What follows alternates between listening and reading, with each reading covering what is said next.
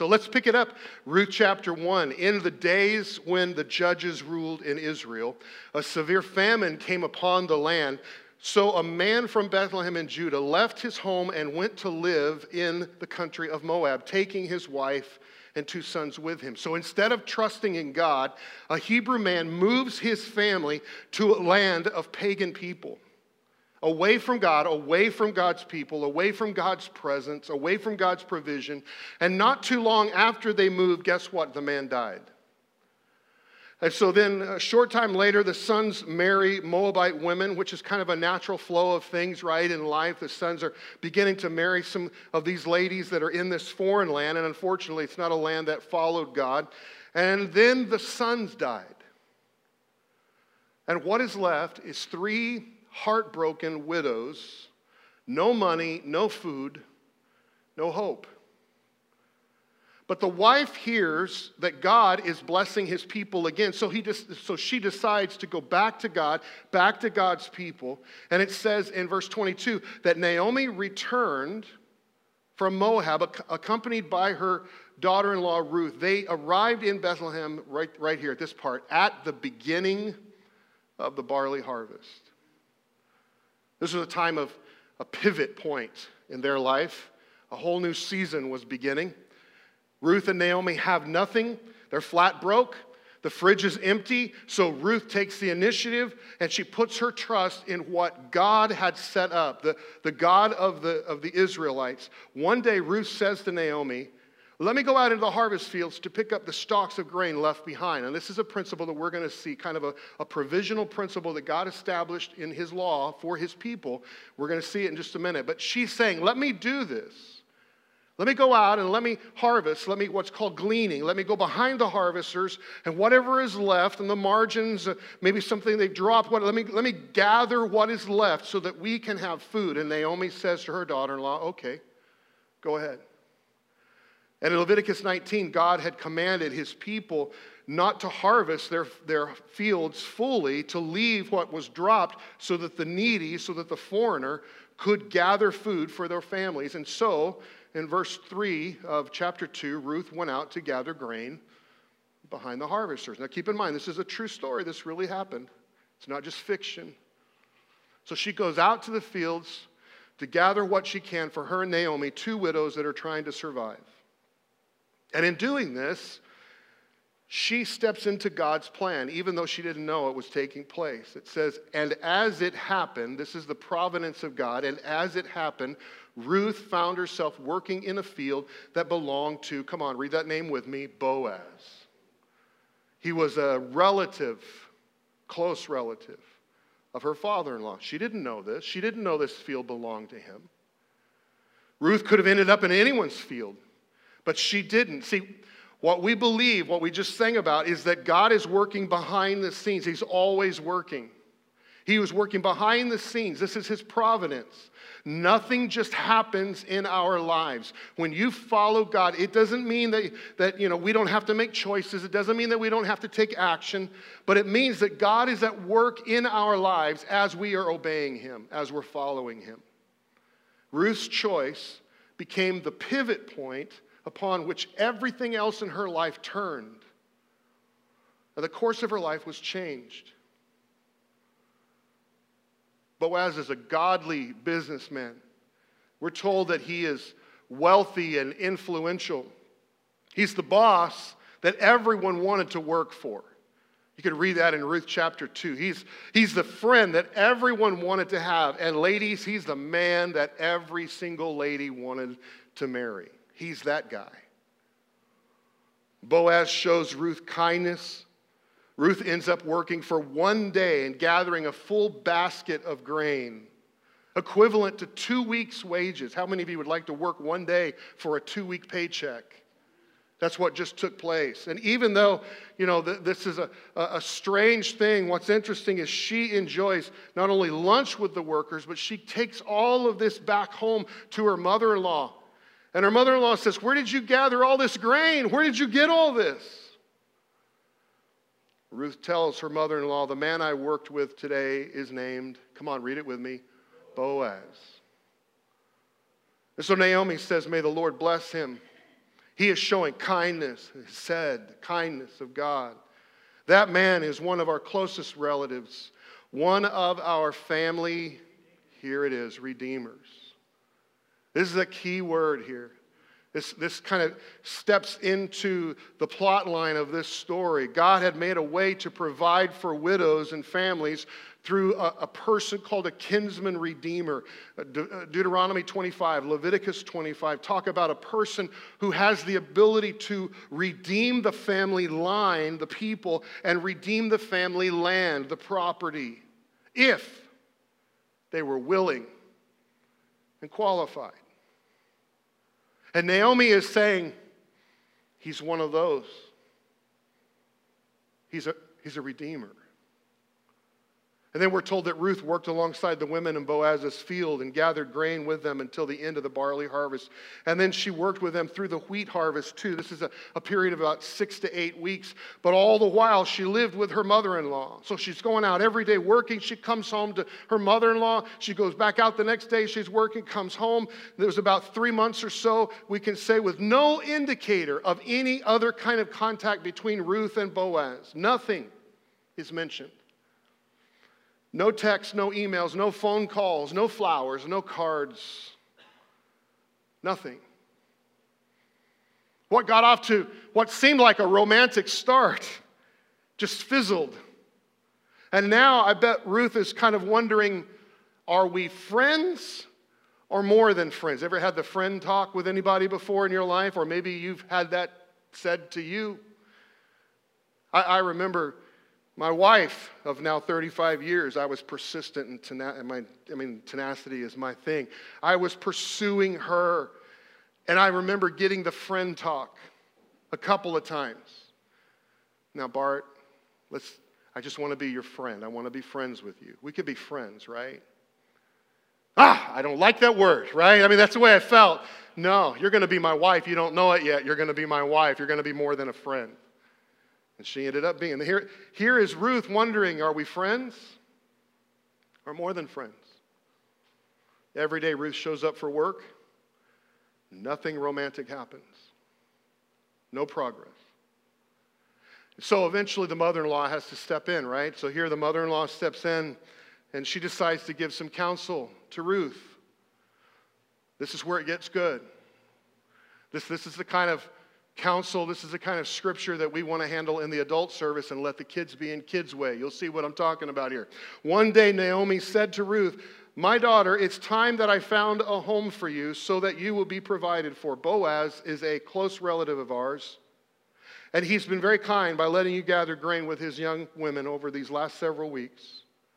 Tonight, yep, tonight is harvest. He will be winnowing barley at the threshing floor. Naomi is saying, That Boaz, I like that Boaz guy. Ruth, he loves God, he has a job, and he is good to us. Single guys, that's all you need to know right there. I just gave you the ticket right there to get a wife. Love God, have a job, and be good to him. Right? There it is. Boaz is a guy most ladies would want to marry. He wasn't a single guy who tried to extend out his adolescence. Hello. Boaz loved God. He had a job. He was very responsible. He was ready for marriage because he acted like a man, not a boy. Hello. And Naomi said, He's the one. That's a good guy. Naomi says to Ruth, now do as I tell you. Now, this is where it gets interesting. Now, do as I tell you. Take a bath. It's a good thing. Take a bath. Put on some perfume, Chanel number five, something like that. You know, put on the good stuff, right? Not the Dollar Tree stuff, the good stuff, right? And dress in your nicest clothes. Now, just keep in mind, these are peasant widows. These are, these are widows that have had a hard time. And to be honest, they are widows too, so she could still be wearing dark colors, black, something like that, because she is grieving. And Naomi is saying, change your clothes. Put on something different, put on something nice, smell good. It's a good thing, smell good. Then go down to the, the threshing floor. But don't let Boaz see you until he has finished eating and drinking. Be sure to notice where he lies down. Then go and uncover his feet and lie down there. He will tell you what, what to do. He will tell you, wow. now, I, I don't know about you, but our 21st century mind just kind of has a way to go with this part right here, right?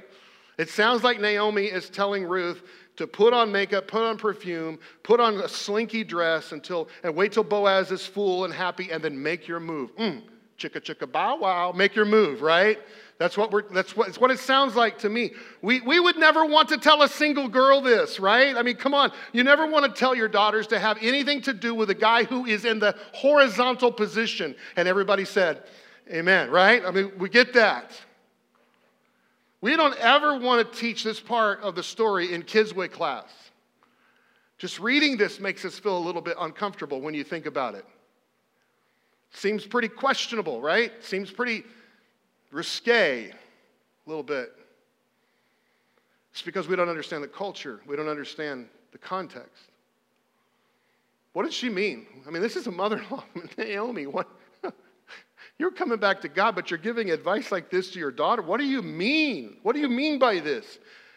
Naomi tells Ruth to be romantic. That's the first thing that she's telling her. Boaz has only seen Ruth working in the fields, and she has been sweaty and dirty and her hair up in a ponytail this whole time, right? He's only seen her in that context, and Naomi is telling Ruth, You got to look good.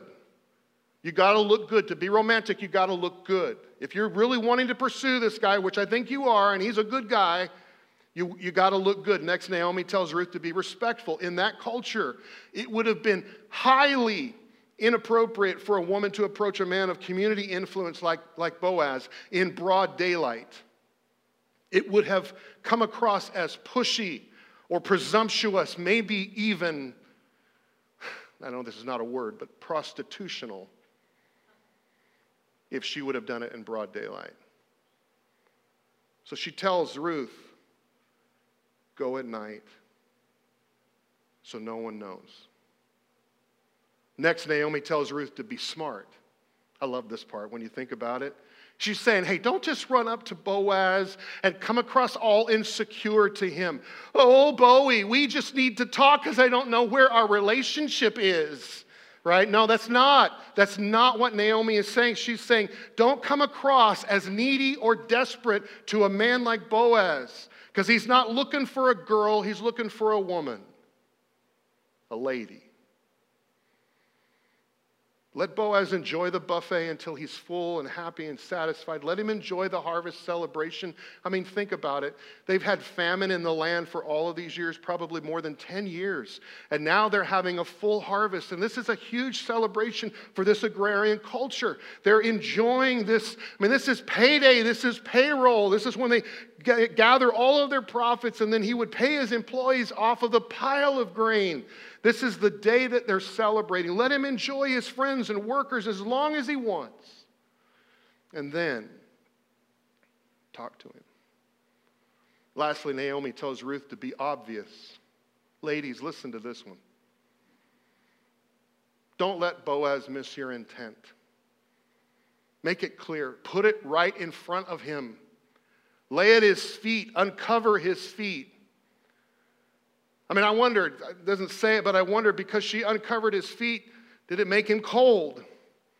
And that's what got his attention. I mean, she's making it obvious. She didn't mince words. She got right to the point. We'll see in a minute. She's Ruth, or Naomi's telling Ruth, get Boaz's attention. Don't let him miss this. Ruth was asking Boaz to exercise his role as kinsman redeemer, but she's, she's saying, I, I, I, I want you to fulfill this role, but even more than that, I want you to take me as your wife. Ladies, I don't think you should chase after any guy. I really don't. But like Naomi says, you need to make things obvious.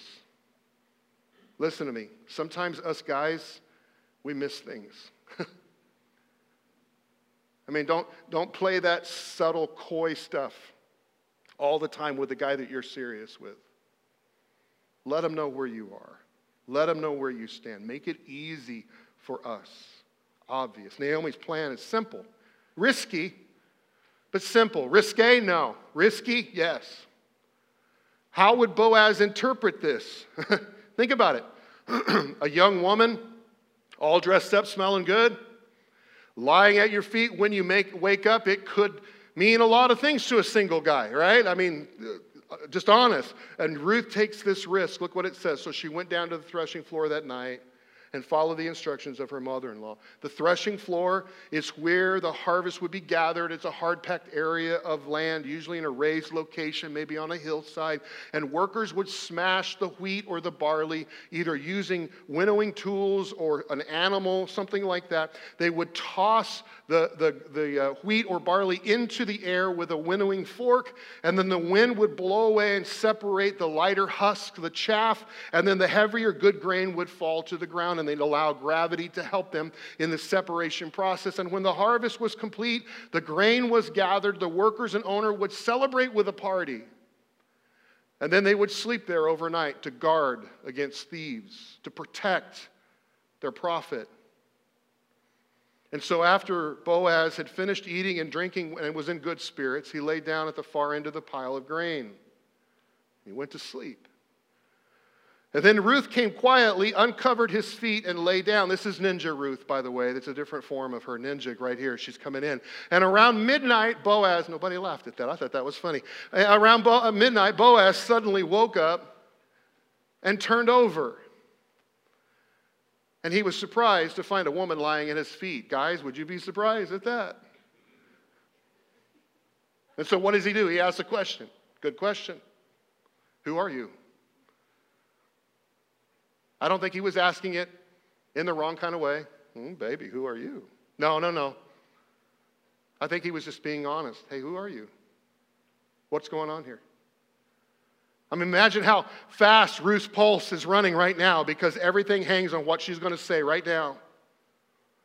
I am your servant, Ruth. Hmm, good words. I submit myself to you, is what she's saying. I submit myself, my future, my life, my hope to you. I put my life in your hands. She says, Spread the corner of your covering over me, for you are my family redeemer. Again, this is a cultural thing. There isn't any hint of impurity. She's not saying, Can I slide into the sleeping bag with you? That's not what she's saying. There is no more immorality in her words or actions. She is expressing the desire of her heart to Boaz, and it is appropriate. Because, see, in ancient Hebrew culture, covering a woman with your blanket or shawl was similar to putting a ring on her finger. It was a proposal for marriage, it showed intent to marry. And so, in this way, a, a man would say to a woman that he wanted to marry, he would say, I want to marry you. He would cover her. Ezekiel 16:8 talks about that, where God says that to his people. And so here, the roles are a little bit reversed. She's like a 21st century woman. Ruth is telling Boaz, hey, I, I want you to marry me. She's not proposing, because that's not proper in their culture. She's asking, Will you take me as your wife? Will you take me as your wife? But I also think that Ruth is asking for something else. I, I honestly think that Ruth is asking to be intimate with him. Now, listen, nothing happened sexu- sexually outside of marriage. They did not have a sexual experience outside of marriage. But I think, listen to me here, I think Ruth is saying to Boaz, I want to be intimate with you, Boaz, as my wife, as your wife, rather. I think she is expressing that to him. All too often, listen, singles that are in the room, all too often, you are told that you should have no desires like this. That you should push back, that all kinds of desires like this for the opposite sex, it should not be anything that you should have. And singles go around, start thinking that sex is dirty and, and, and cheap and nasty. And then we tell you, save it for the one you love. What a conflicting message that is. God created this. I think it is God created for singles to have intimate desires for someone, and you should channel those desires toward marriage. I think it's right. God created it before, if you're a Bible person, before the curse of sin, it was created. Hmm. I think Ruth is saying, Boaz, I'd love to be under your blanket as your wife. Hmm. Her desire for Boaz is real. It's not a business transaction. That's the thing that I'm pushing in on here. We kind of read this story and we just think, well, it's the kinsman redeemer's role, responsibility, obligation to do this. And so he's just going to marry her because that's what he's supposed to do. No. Ruth is saying, I really love you. I want to be your wife. She's not suggesting anything appropriate before the marriage. She's just giving Boaz a lot of incentive. Come on, baby, make this happen. That's what she's saying. And guess what? Our man Boaz, he doesn't disappoint. Take a look. The Lord bless you, my daughter, Boaz exclaimed. You are showing even more family loyalty now than you did before. For you have not gone after a younger man, whether rich or poor. Ruth could have married any young man she wanted. Listen to me here. She was not a Hebrew. She was a Moabite. She was a foreigner. She could have chose any person. She didn't have to follow God's law, but she chose to follow God and trust God with her future. And this was exactly the kind of woman that Boaz was looking for. Boaz says, Now don't worry about a thing, my daughter. I will do what is necessary, for everyone in town knows you are a virtuous woman. Everyone knows the honor of Ruth. Your actions and your words match up. And guess what? This is exactly what they thought about Boaz as well, that he was an honorable man. So here you have two people, a man and a woman, who love God and live out that relationship with God in their everyday lives. Listen to me. You need to marry someone who loves and trusts God like you do. Boaz continues. But while it's true that I am one of your family redeemers, there is another man who is more closely related to you than I am. Dun, dun, dun. The tension builds right here, right? We thought it was going to be a slam dunk deal. They were going to get married and everything was going to be great. And he says, I would love to do this. I want to marry you too, but there is another. Come on, say that with me. Another. there is another. We're going to see more about that other person, that other man next week. Ruth didn't know about this other guy. Boaz did. You know what that tells me? Boaz was interested because he was checking in on her story. He already knew there was another guy. Naomi and Ruth didn't know that, but he already knew hey, there's another guy in line. He's got first place. I don't have first position to marry you. He has first position to marry you and take the land. But guess what? If this guy doesn't want to do it, I'm in. Look what he says Stay here tonight. In the morning, I will talk to him. If he is willing to redeem you, very well, let him marry you. But if he is not willing, then surely, as surely as the Lord lives, I will redeem you myself. He's saying, if this guy doesn't want to do it, that's okay, because you know what? I'm going to make it happen because I want to marry you. Hmm. Boaz gives Ruth assurance that she'd be cared for. He tells her that he's going to take care of things right away. He says, Tomorrow, it's going to happen tomorrow. I'm going to deal with this. I'm going to handle things tomorrow. I will check into this, this issue tomorrow. Ladies, this is the kind of guy you want to marry. I'm just telling you. A guy who makes things happen, takes initiative, and moves things forward. You do not want to marry a slacker, to use common language today. So, Ruth lays at Boaz's feet until morning. But she got up before it was light enough for people to recognize each other. For, guess who told her to do this? Boaz had said, No one must know that a woman was here at the threshing floor. He's, re- he's protecting her reputation because in their culture, when the celebration was happening and at the uh, end of harvest, there would be ladies of the night, prostitutes who would come and try to interest these young men, these harvesters, these workers, because you know why? They had a full pocket now. They had profit in their hands. These ladies were interested and they would come. And Boaz is saying, I don't want this to be confused in anything appropriate, inappropriate. I don't want anyone to confuse you as a prostitute. I don't want anything like that to take place. So you got to scoot out of here before light comes up so that people can notice you. Then Boaz said to her, Bring your cloak, spread it out. And he measured six scoops of barley into the cloak and placed it on her back. He's giving her a guarantee. You'll see this in just a minute. He's giving her a guarantee to take back, something tangible to take back to her mother in law. Because why? Because her mother in law was the one who said, You need to go after this guy, and this is what you need to do. And chances are, Ruth told him that. And so Boaz is saying, Okay, let Naomi know I got the message. I'm going to make things happen. And when Ruth went back to her mother in law, Naomi, uh, Naomi asked, What happened, my daughter? Ruth told Naomi everything Boaz had done for her. And she said, He gave me these six scoops of barley and said, Don't go back to your mother in law empty handed. I love what Naomi says here. Just be patient. Until we hear what happens, the man won't rest until he has settled things today. Isn't that good? Naomi is saying, He's going to make it happen. He's a man of his word. He's going to make this happen, and we will know how things go. And we probably read this whole story and we kind of think, what?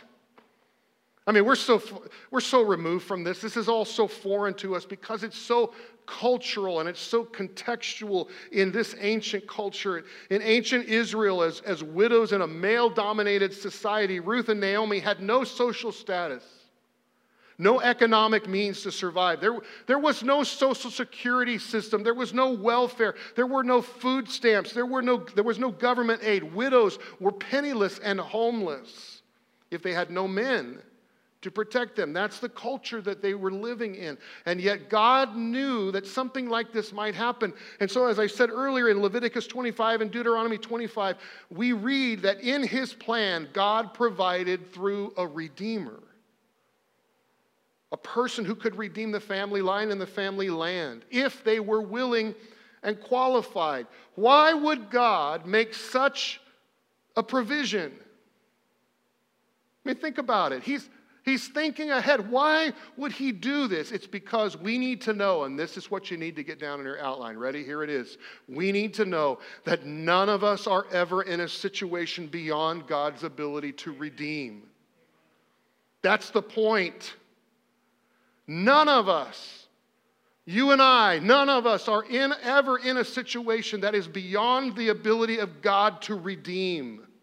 No matter what you've done, no matter where you are, no matter what has been done to you, no matter what you have faced, no one is ever in a situation that is beyond God's ability to redeem. God knows where you are today. He knows all about your situation. Which is, it's true for Naomi and Ruth. The Redeemer law was there for them. But they didn't know about the other guy. I mean, think about this. They didn't know there was this other guy. Ruth and Naomi didn't know there was a closer relative than, than Boaz. And if the other guy says no to Ruth, it's over. It's, it's because the law only works if the Redeemer marries the widow. The law only works if the Redeemer redeems. See, if the closest relative won't marry the widow, the widow remains helpless. No home, no money, no hope. But, oh, but, but wait a minute.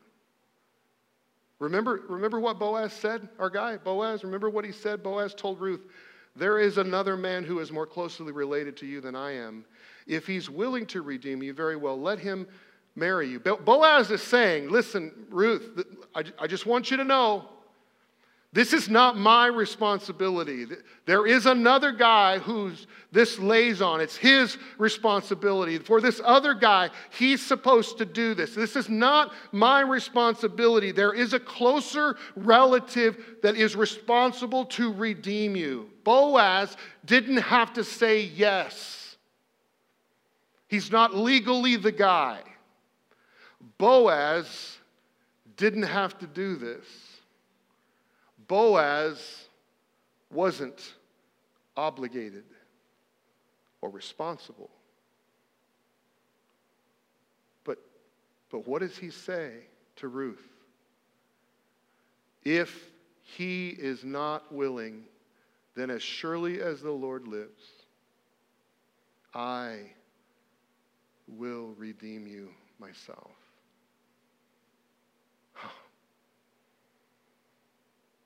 I'm not legally the guy, but I will marry you. I'd love to marry you. Even if the other guy won't, Boaz will marry her because he loves her. Boaz isn't marrying Ruth because he has to. He's marrying Ruth because he wants to. This points to everything that Jesus has done. If you don't know, the Old Testament is consistently, constantly pointing towards the Messiah, who we know in the New Testament is Jesus. And the Old Testament is constantly pointing to this person who would come and would redeem out of love for you and me, this love story of Boaz and Ruth is an awesome portrayal of the love story between Jesus and those who follow him, the Redeemer coming into the, the scene and changing the life of someone that he loves. Jesus wasn't obligated to redeem you and I, he doesn't have to. He chooses to, because he wants to, because he loves us. I love what Jesus says in John 15. I love this verse. You didn't choose me. Jesus says, You didn't choose me, but I chose you. You, me. It's all about grace. It's not legality. It's not obligation. It's all about love. Get this down. Jesus wants to be involved in my life because he loves me. He loves you. Now, I don't know about you, but for me, this is a statement that I need to hear. I, I have always struggled with the fact that Jesus died on a cross for me. Listen to me. For some reason, maybe, maybe the way I was raised, my background, I don't know. I was raised in church, and it, sometimes church messes you up. So I'll just be honest with you. Or church people do sometimes. I, I've, I've always taken the idea that Jesus died on a cross. I've always taken this idea and I've put it into the grid of because I sinned, Jesus had to die for me. You follow me? Because I sinned, Jesus had to do this. Jesus had to take my punishment. Because of the law that God established, Jesus had to do this for me. Because of what I did, Jesus had to do this. That's what I've always thought. This week, I felt like he spoke to my heart. And he said, Bart, I love you. And I'm in your life because I want to be, because I have chosen you. Friends, Jesus loves you. He wants you to experience the best in life, and Jesus knows that the, He is the only one who has the best to offer you in life. And so, my question to you today are you going to be like Ruth? Are you going to come to your Redeemer? Are you going to ask Him to step fully into your life? Are you going to ask Him to redeem your life? Are you going to Ask Him to bring about His best in your life. I realize this may seem like a big risk. It was for Ruth. It's hard to give up control, isn't it? I mean, it's difficult to surrender to someone or something without knowing all the details. It's, it's difficult to surrender, to give up control. But sometimes, listen to me here, sometimes you simply got to trust. Jesus, your Redeemer, wants you to come to Him. Jesus wants you to ask Him to step fully into your life. Jesus wants you to trust Him completely, to, to completely transform your life. Jesus wants to bring about His best in your life. And all you have to do is come to Him. If you don't know Jesus, if you're not close to Jesus today, you need to come to Him, friend.